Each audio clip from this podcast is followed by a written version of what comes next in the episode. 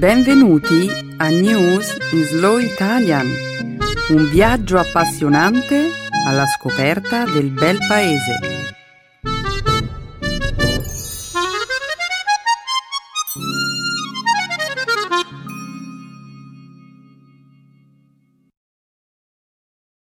Oggi è giovedì 31 marzo 2016.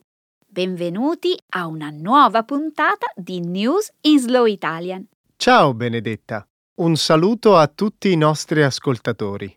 Nella prima parte del nostro programma, oggi parleremo di una manifestazione di protesta che domenica scorsa è stata inscenata a Bruxelles da alcuni gruppi anti-immigrazione.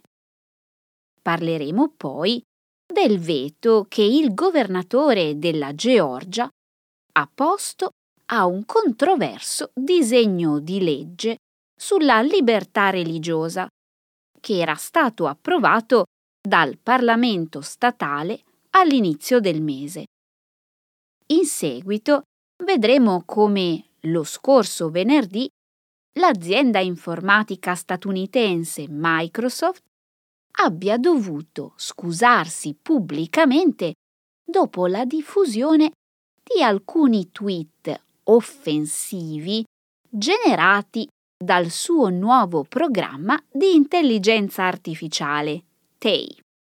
Concluderemo infine la prima parte del nostro programma con l'iniziativa della Federcalcio rumena, che per stimolare l'interesse per lo studio della matematica nei fan più giovani, ha chiesto ai suoi giocatori di indossare delle maglie con delle espressioni matematiche. Benedetta, tu che cosa ne pensi? Chiedere ai giocatori della nazionale rumena di indossare un'equazione matematica sulla maglia è davvero una buona idea per avvicinare i giovani alla matematica? E perché no? Io penso che sia un'idea originale. Ok, può essere. Ma sinceramente posso dirti che quando guardo una partita di calcio io sono talmente concentrato a seguire il gioco che si svolge sul campo che non avrei nemmeno il tempo per risolvere un problema matematico. Ah, capisco quello che vuoi dire, Stefano. E comunque avremo tutto il tempo di parlare di questa insolita iniziativa tra un attimo. Ora continuiamo a presentare la puntata di oggi. La seconda parte del programma, come sempre, sarà dedicata alla cultura e alla lingua italiana. Nel segmento grammaticale, oggi esploreremo il tema della concordanza nel passato prossimo. Concluderemo infine la puntata di oggi con una nuova espressione idiomatica. Mettere la pulce nell'orecchio. Un programma eccellente, Benedetta. Benissimo, Stefano. Apriamo il sipario.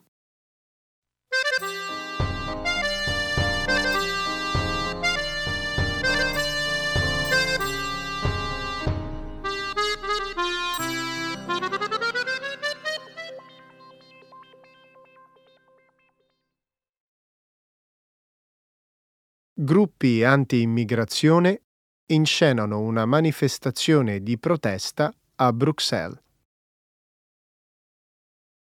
La scorsa domenica centinaia di manifestanti hanno occupato una piazza di Bruxelles che negli ultimi giorni si è convertita in uno spazio commemorativo per le vittime degli attentati terroristici della scorsa settimana.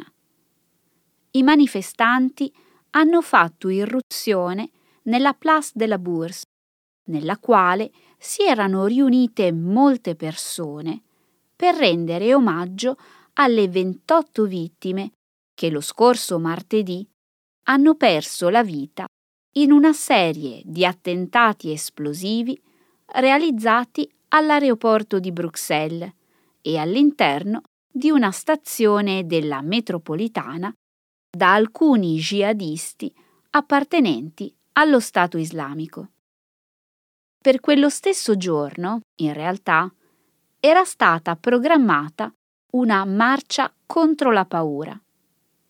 L'evento, tuttavia, era stato rinviato dagli organizzatori dopo che le autorità avevano spiegato che lo svolgimento della manifestazione avrebbe richiesto l'intervento di numerosi agenti di polizia impegnati nelle indagini sugli attentati terroristici.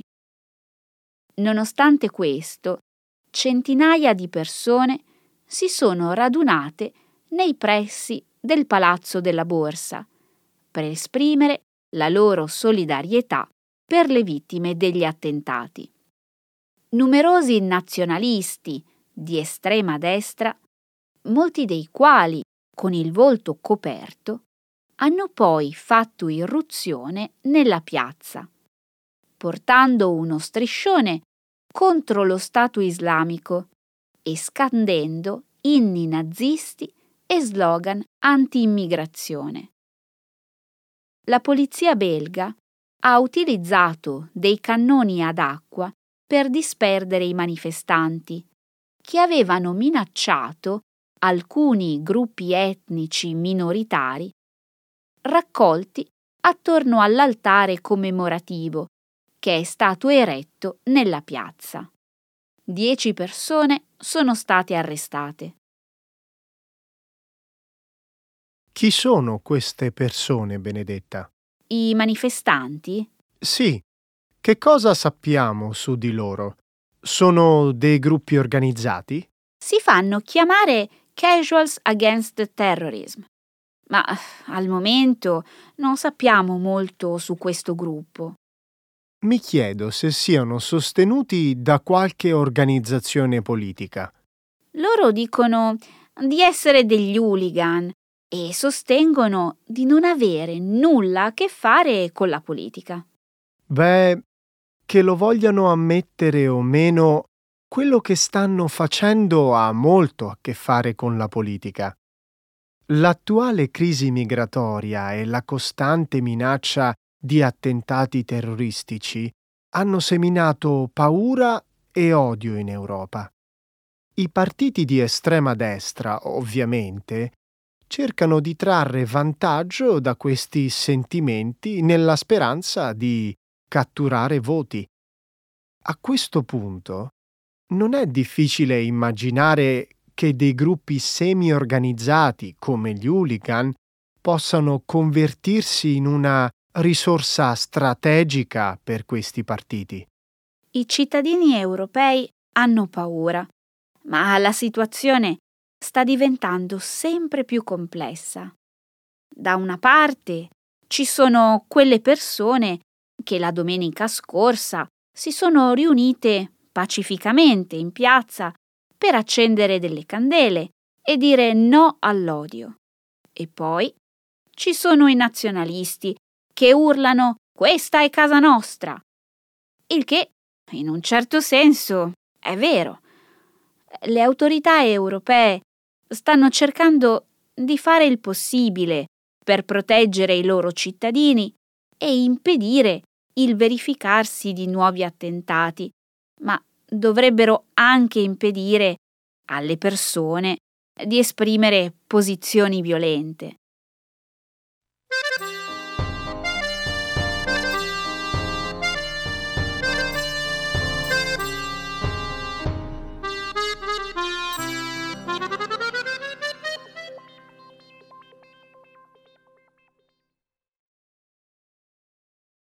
Il governatore della Georgia pone il veto a una controversa proposta di legge sulla libertà religiosa.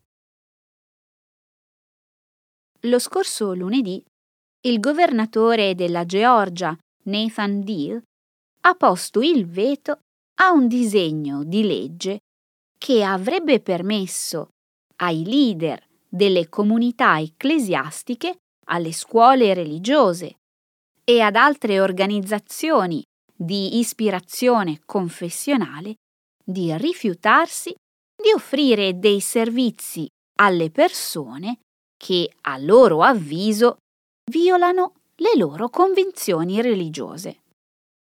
Il disegno di legge, che era stato approvato dal Parlamento statale all'inizio del mese, è stato aspramente criticato dalle associazioni per la difesa dei diritti gay e da numerosi gruppi imprenditoriali, secondo i quali il contenuto del progetto legislativo sarebbe discriminatorio nei confronti dei cittadini gay, bisessuali e transgender. Il governatore ha motivato la sua decisione sulla base del carattere dello Stato della Georgia. La Georgia è uno Stato accogliente, pieno di persone amorevoli, gentili e generose, ha detto Deal. Di fatto, molte grandi aziende, tra cui Apple, Microsoft e Coca-Cola, avevano invitato il governatore a respingere il disegno di legge. Inoltre, Disney e Warner Bros. Avevano affermato che avrebbero smesso di utilizzare la Georgia come location cinematografica se il progetto legislativo fosse diventato legge. Nei mesi scorsi alcuni stati hanno approvato una serie di riforme legislative, le cosiddette leggi sulla libertà religiosa in risposta alla presa di posizione della Corte Suprema, che lo scorso giugno ha legalizzato il matrimonio omosessuale. I parlamentari del Missouri, ad esempio, hanno recentemente proposto un emendamento costituzionale, allo scopo di offrire una copertura legale ai proprietari di imprese a carattere religioso che non volessero fornire servizi alle coppie omosessuali che desiderano sposarsi. Nella Carolina del Nord, la scorsa settimana, il governatore ha firmato una legge che vieta alle città e alle contee di approvare in ambito locale norme a tutela dei diritti delle persone omosessuali e transessuali. Tale legge prevede inoltre che le persone transgender usino i bagni pubblici corrispondenti al genere indicato nel loro certificato di nascita. Incredibile. Il governatore Dill ha motivato la sua decisione sulla base del carattere della Georgia e della sua gente. Ma è ovvio che è stata la pressione delle grandi aziende a indurlo a porre il veto alla proposta di legge. Ma eh, come fai a saperlo, Stefano? Il governatore ha negato che la reazione da parte delle imprese e di altri gruppi abbia influenzato la sua decisione. Secondo alcuni commentatori, il governatore avrebbe preso questa decisione perché commosso dalla situazione esistenziale di alcune delle persone che sarebbero state discriminate nell'ambito della nuova legge. e tu ci credi? Lo Stato della Georgia avrebbe perso milioni o miliardi o chissà quanti dollari se quella legge fosse stata approvata. La NFL poi aveva detto esplicitamente che la decisione sarebbe potuta costare ad Atlanta la possibilità di ospitare il Super Bowl, il che per alcuni stati è probabilmente la punizione peggiore che si possa immaginare. Questo può essere vero. Ad ogni modo, anche nel caso in cui le pressioni economiche abbiano davvero influenzato la decisione del governatore, è probabile comunque che anche le sue convinzioni personali abbiano avuto un peso. Nel rendere pubblica la sua decisione di porre il veto al progetto di legge, Dill ha detto che lo Stato della Georgia non dovrebbe discriminare nessuno, al fine di proteggere la comunità religiosa, di cui lui, sia detto per inciso, fa parte. Chi lo sa, magari il fatto di approvare questa legge avrebbe rappresentato una violazione delle sue convinzioni religiose. Beh, io mi chiedo che cosa sarebbe successo se i sostenitori di questo disegno di legge avessero avuto un maggior peso economico. In ogni caso, probabilmente lo stesso disegno di legge verrà proposto nuovamente l'anno prossimo. Quindi è probabile che questa storia non sia ancora finita.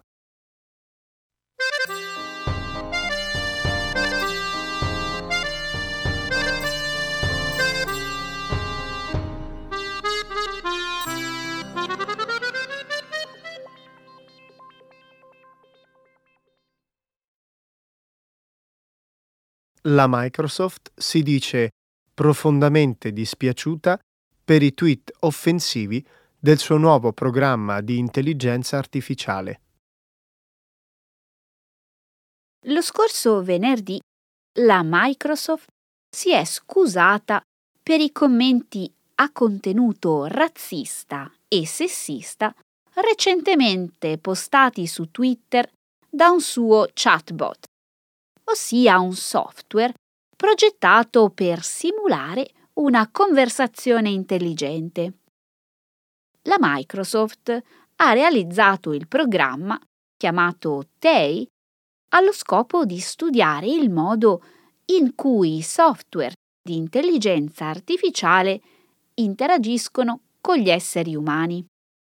Purtroppo TEI, poco dopo il suo esordio ufficiale, avvenuto mercoledì scorso, ha iniziato a twittare una serie di messaggi oltraggiosi, tra i quali spiccavano un tweet a favore del genocidio e un commento nel quale il software proclamava che le femministe dovrebbero bruciare all'inferno.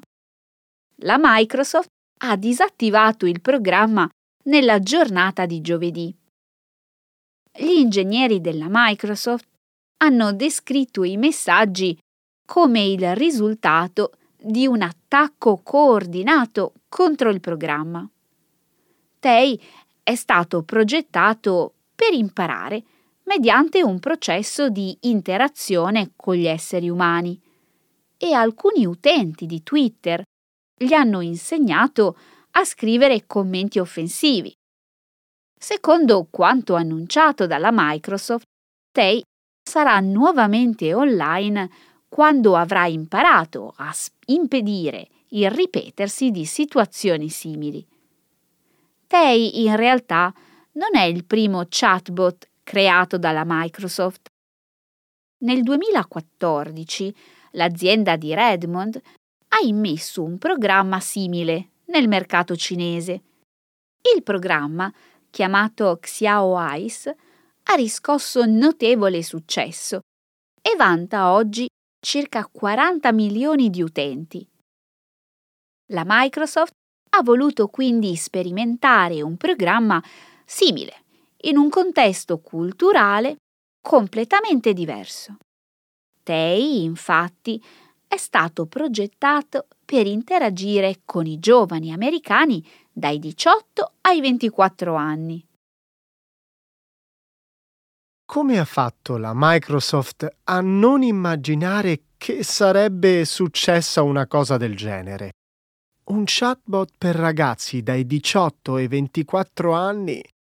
La cosa non mi sorprende affatto. I responsabili dell'azienda hanno detto di aver testato il programma a lungo prima del lancio ufficiale su Twitter. Nella fase sperimentale, il programma aveva avuto modo di interagire con gruppi di persone molto diversi.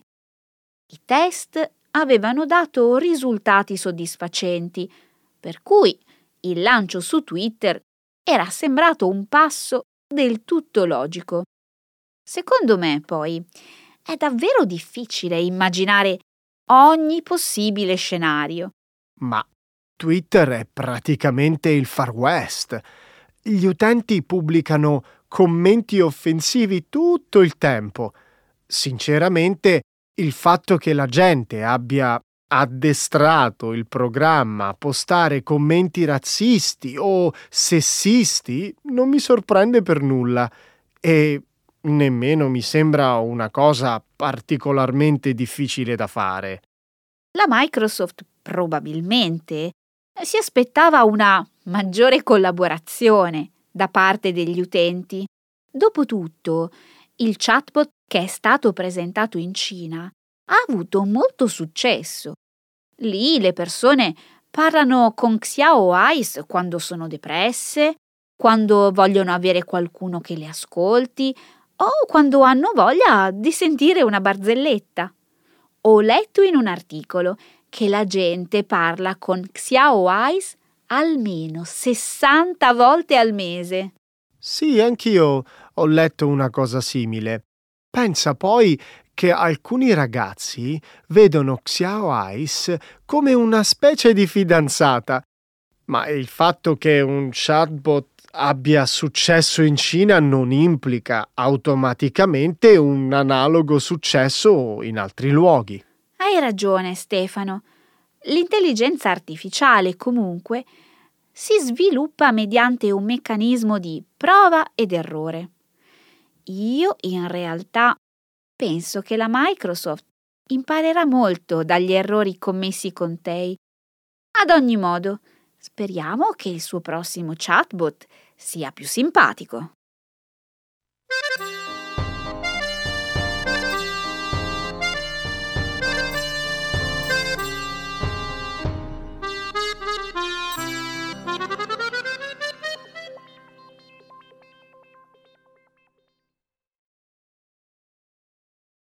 I giocatori di calcio rumeni indossano dei problemi matematici per stimolare l'interesse dei ragazzi per la matematica.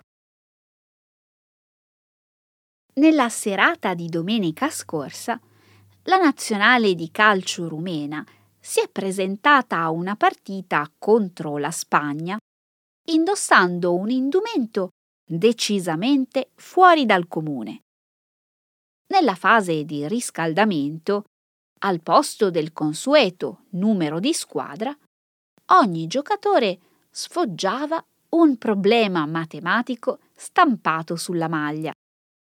L'iniziativa fa parte di un programma che si propone di avvicinare i bambini rumeni allo studio della matematica. Il progetto mira inoltre a sensibilizzare l'opinione pubblica sull'alto tasso di abbandono scolastico nel paese. L'attuale tasso del 18% è infatti uno dei più alti nell'Unione Europea. La soluzione delle espressioni matematiche stampate sulle maglie rivelava il numero di squadra dei giocatori.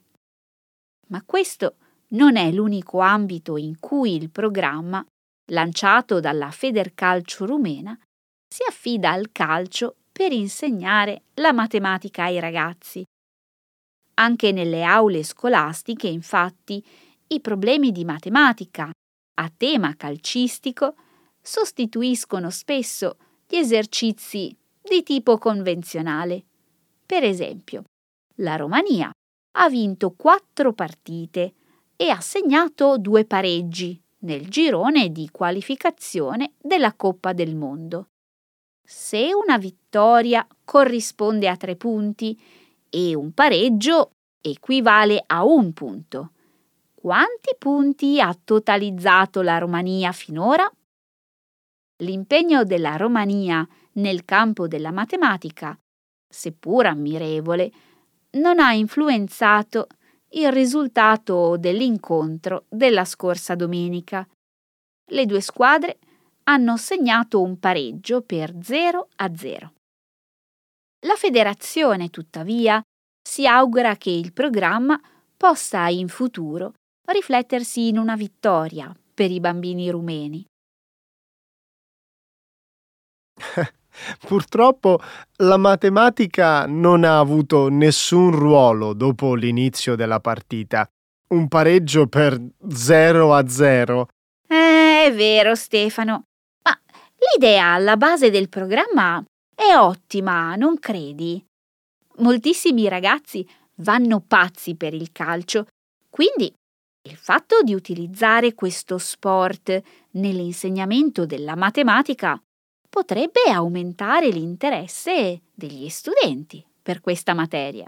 Sì, mi sembra un'idea sensata. Io di certo non mi sarei lamentato se i miei professori si fossero appoggiati al calcio per insegnarmi la matematica. Ma tu pensi che questa iniziativa possa avere un impatto reale? Il tasso di abbandono scolastico in Romania è davvero altissimo.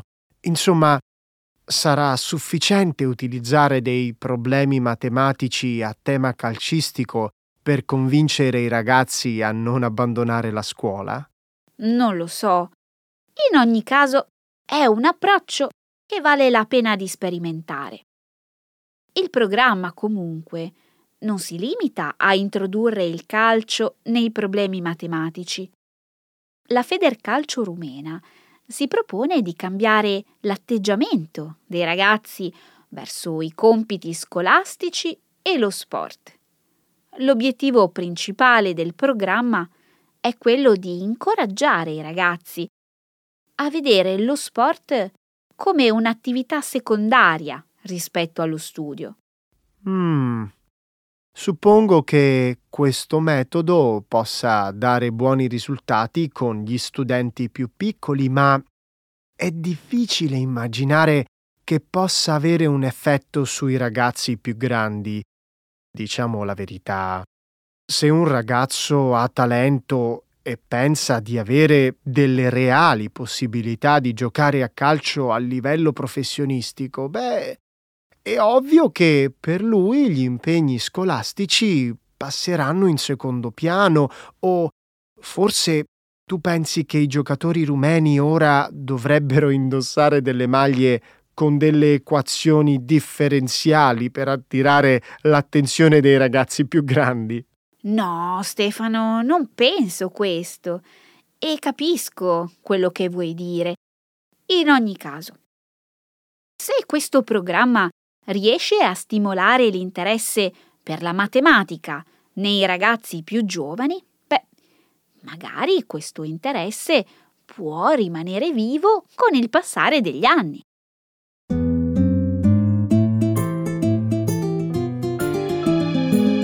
Adesso la grammatica. Per capire le regole di una lingua poetica.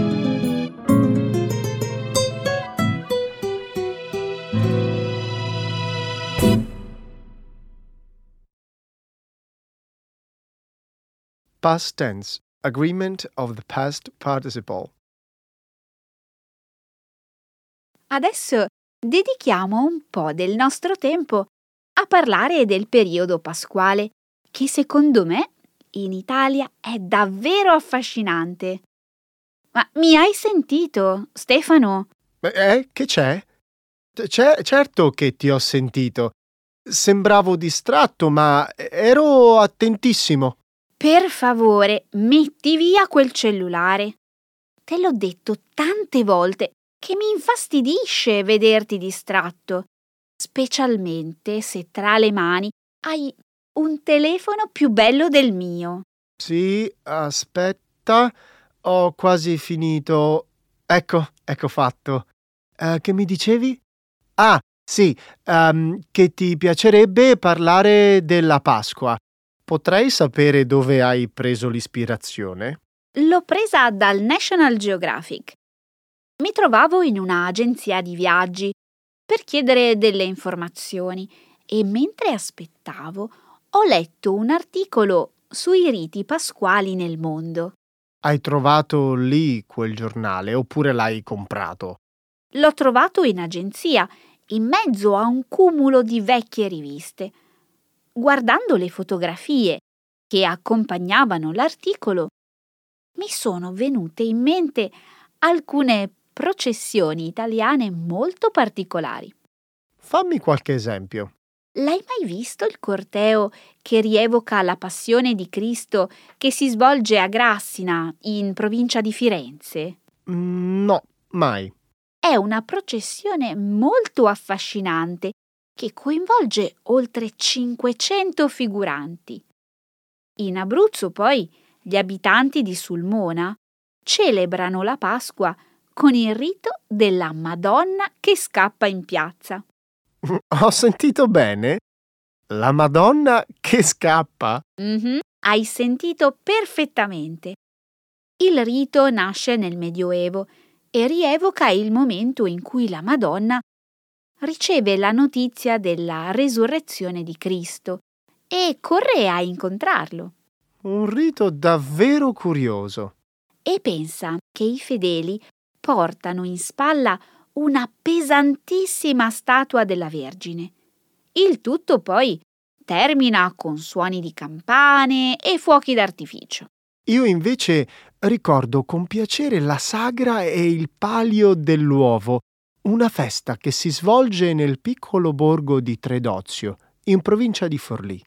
Uovo? Sì, è una manifestazione in cui le uova sono protagoniste di giochi, gare e battaglie molto allegre. Un tipico esempio è il campionato nazionale dei mangiatori di uova sode. Oddio, resto di sasso.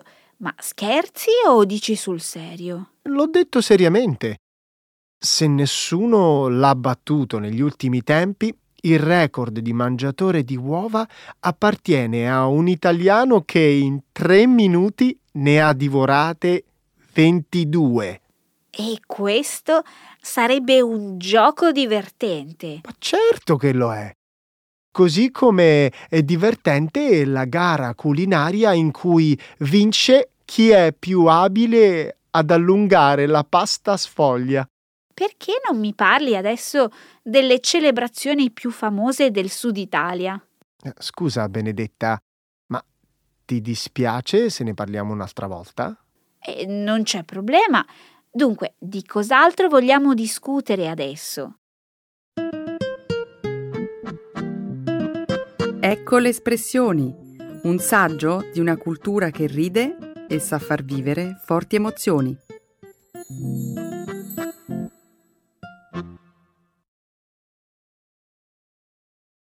Mettere la pulce nell'orecchio. To plant the seed of doubt.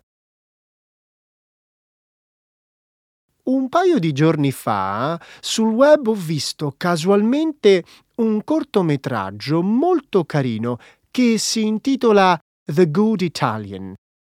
Ne hai mai sentito parlare? No, mai. Questo video, oltre a mettere in luce la moda maschile, esalta il cibo, la musica, l'architettura e lo stile di vita italiano, rilassato e godereccio. Mi hai messo la pulce nell'orecchio. Si tratta di uno spot pubblicitario. Sì, esatto. Il film pubblicizza gli abiti della casa sartoriale Caruso. Mi è piaciuto per il modo in cui trasmette l'idea dell'uomo italiano che apprezza il buon gusto e la bella vita. Visto che questa storia mi ha già messo la pulce nell'orecchio, raccontami brevemente come inizia lo spot. Ok. Due turisti inglesi in bicicletta si perdono in una strada di campagna della Bassa Padana e, dopo aver bucato una ruota, si avvicinano a una vecchia cascina per chiedere aiuto. Eh, un momento, con il termine bassa padana Alludi a quella striscia di terra della pianura padana che costeggia il fiume Po? Sì. Per essere precisi, i due turisti si trovano a Soragna. Sai dov'è? Certo, in provincia di Parma.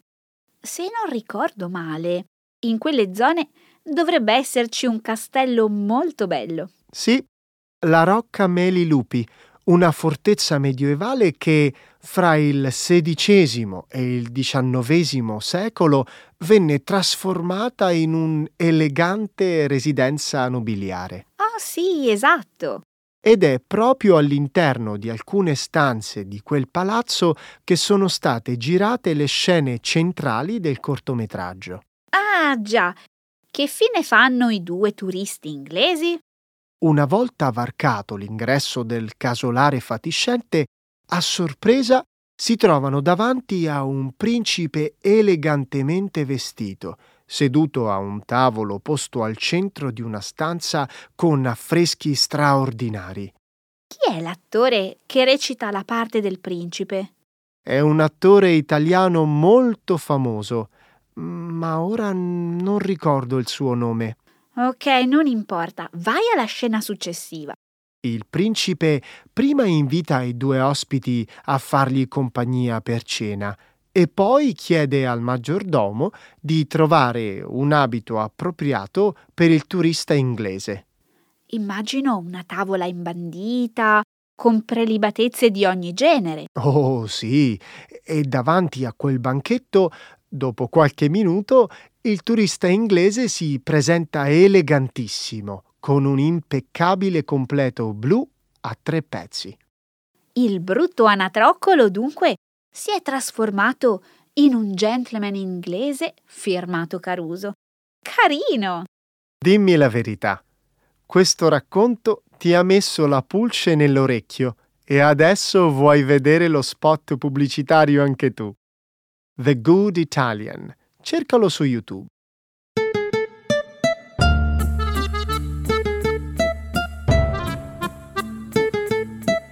Ok, cari ascoltatori, il nostro tempo è finito. Stefano, ma che cosa stai facendo sempre con il cellulare in mano? Oh, scusate, è che l'ultima notizia mi ha messo la pulce nell'orecchio ed ora sono curioso di scoprire e vedere questo spot di Caruso.